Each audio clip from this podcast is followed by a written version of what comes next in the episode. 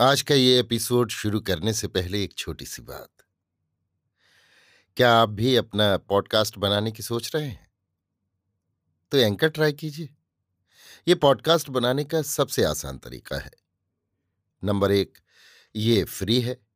Number दो, इसमें कई सारे ऐसे टूल्स हैं जो आपको अपने फ़ोन और कंप्यूटर पर रिकॉर्ड और एडिट करने की फैसिलिटी देते हैं। नंबर तीन आप अपने पॉडकास्ट को डिस्ट्रीब्यूट भी कर सकते हैं, जिससे इसे स्पॉटिफाई और दूसरे प्लेटफॉर्म पर सुना जा सके। तो डाउनलोड कीजिए फ्री एंकर ऐप या विज़िट कीजिए एंकर डॉट एफ़ पर अपना पॉडकास्ट स्टार्ट करने के लिए। ये तो थी एक छोटी सी जानकारी, और अब शुरू करते हैं एपिसोड का सिलसिला। तो आज के एपिसोड में। लीजिए सुनिए। मुंशी प्रेमचंद के लिखे उपन्यास, वरदान का भाग ग्यारह, विरजन की विदा, मेरी यानी समीर गोस्वामी की आवाज़ में। राधाचरण रुड़की कॉलेज से निकलते ही मुरादाबाद के इंजीनियर नियुक्त हुए और चंद्रा उनके संग मुरादाबाद को चली। प्रेमवती ने बहुत रोकना चाहा, पर जाने वाले को कौन रोक सकता है? सेवती कब की ससुराल जा चुकी थी? यहाँ घर में अकेली प्रेमवती रह गई। उसके सिर घर का कामकाज पड़ा। निदान ये राय हुई कि विरजन के गौने का संदेशा भेजा जाए। डिप्टी साहब सहमत न थे, परंतु घर के कामों में प्रेमवती ही की बात चलती थी। संजीवन लाल ने संदेशा स्वीकार कर लिया। कुछ दिनों से वे तीर्थ यात्रा का विचार कर रहे थे। उन्होंने क्रम क्रम से सांसारिक संबंध त्याग कर दिए थे। दिन भर घर में आसन मारे, भगवत गीता और योग वासिष्ठ आदि ज्ञान संबंधिनी पुस्तकों का अध्ययन किया करते थे। संध्या होते ही गंगा स्नान को चले जाते। वहाँ से रात्रि गए लौटते और थोड़ा सा भोजन करके सो जाते।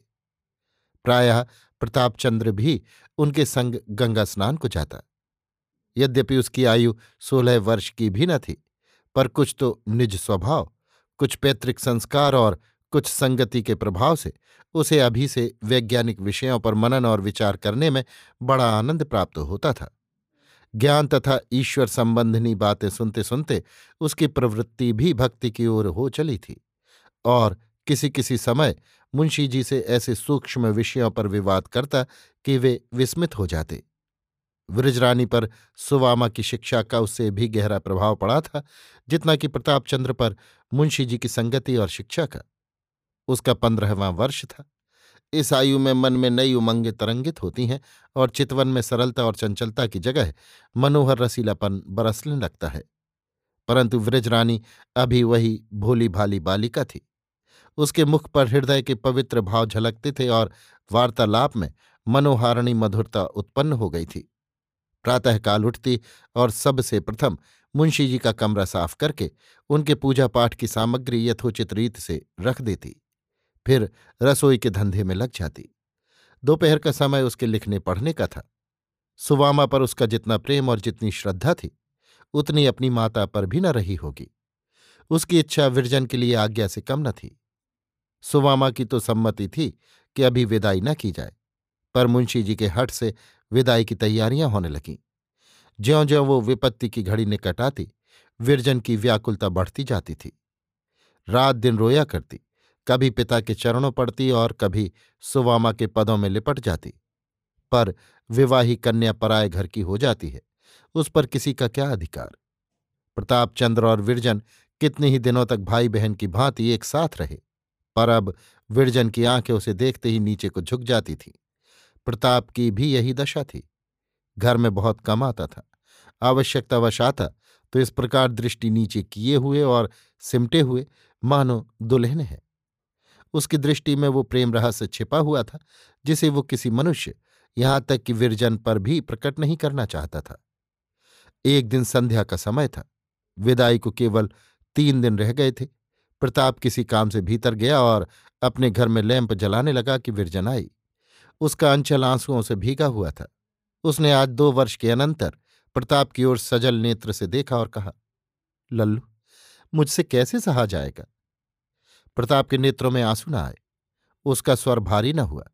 उसने सुदृढ़ भाव से कहा, ईश्वर तुम्हें धैर्य धारण करने की शक्ति देंगे। विरजन का सिर झुक गया। आँखें पृथ्वी में गड़ गईं और एक सिसकी ने हृदय वेदना की वो अगाध कथा वर्णन की, जिसका होना वाणी द्वारा असंभव था। विदाई का दिन लड़कियों के लिए कितना शोकमय होता है। बचपन की सब सखियों, सहेलियों माता पिता भाई बंधु से नाता टूट जाता है।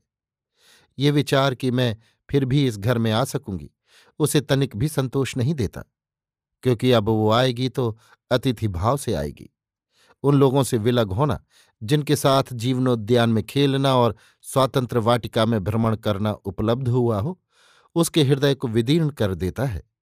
आज से उसके सिर पर ऐसा भार पड़ता है, जो आमरण उठाना पड़ेगा। विरजन का श्रृंगार किया जा रहा था। नायन उसके हाथों व पैरों में मेहंदी रचा रही थी, कोई उसके बाल गूंथ रही थी, कोई जूड़े में सुगंध बसा रही थी। पर जिसके लिए ये तैयारियाँ हो रही थीं, वो भूमि पर मोती के दाने बिखेर रही थी। इतने में बाहर से संदेश आया कि मुहूर्त टला जाता है, जल्दी करो।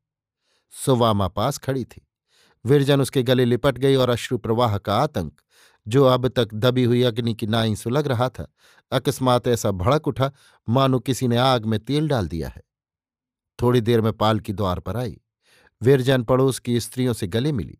सुवामा के चरण छुए। तब दो तीन स्त्रियों ने उसे पालकी के भीतर बिठा दिया। उधर पालकी उठी। इधर सुवामा मूर्छित हो भूमि पर गिर पड़ी। मानो उसके जीते ही कोई उसका प्राण निकाल कर लिए जाता था। घर सूना हो गया। सैकड़ों स्त्रियों का जमघट था, परंतु एक विरजन के बिना घर फाड़े खाता था। अभी आप सुन रहे थे मुंशी प्रेमचंद के लिखे उपन्यास, वरदान का भाग ग्यारह, विरजन की विदा, मेरी यानी समीर गोस्वामी की आवाज़ में।